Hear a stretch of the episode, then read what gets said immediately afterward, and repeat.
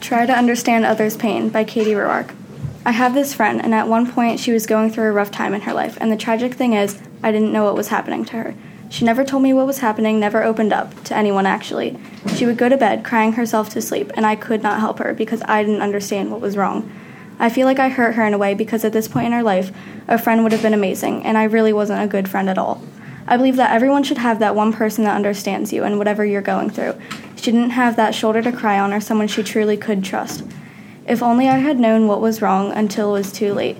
It the thing that was too late was the thing that put her in her depression phase. She was upset about the fact that she thought I was targeting her and that I was better than her, which wasn't true at all. It was so upsetting to know that I hurt someone so close to me. She felt that I was trying to steal her friends, I was prettier, smarter, popular, more talented, and the worst of all, that I just didn't like her. It was so painful to know that I hurt her so badly, but I cannot imagine how how badly she felt every night. This whole situation felt like I was trying to open my heart up to her, but in reality, I was actually just putting holes into hers.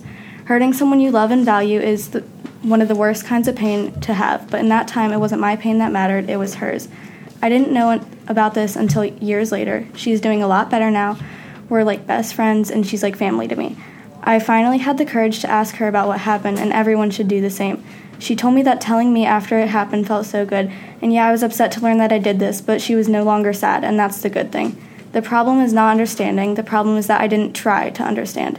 When something is wrong, try to understand the pain and what people are going through. This, I believe.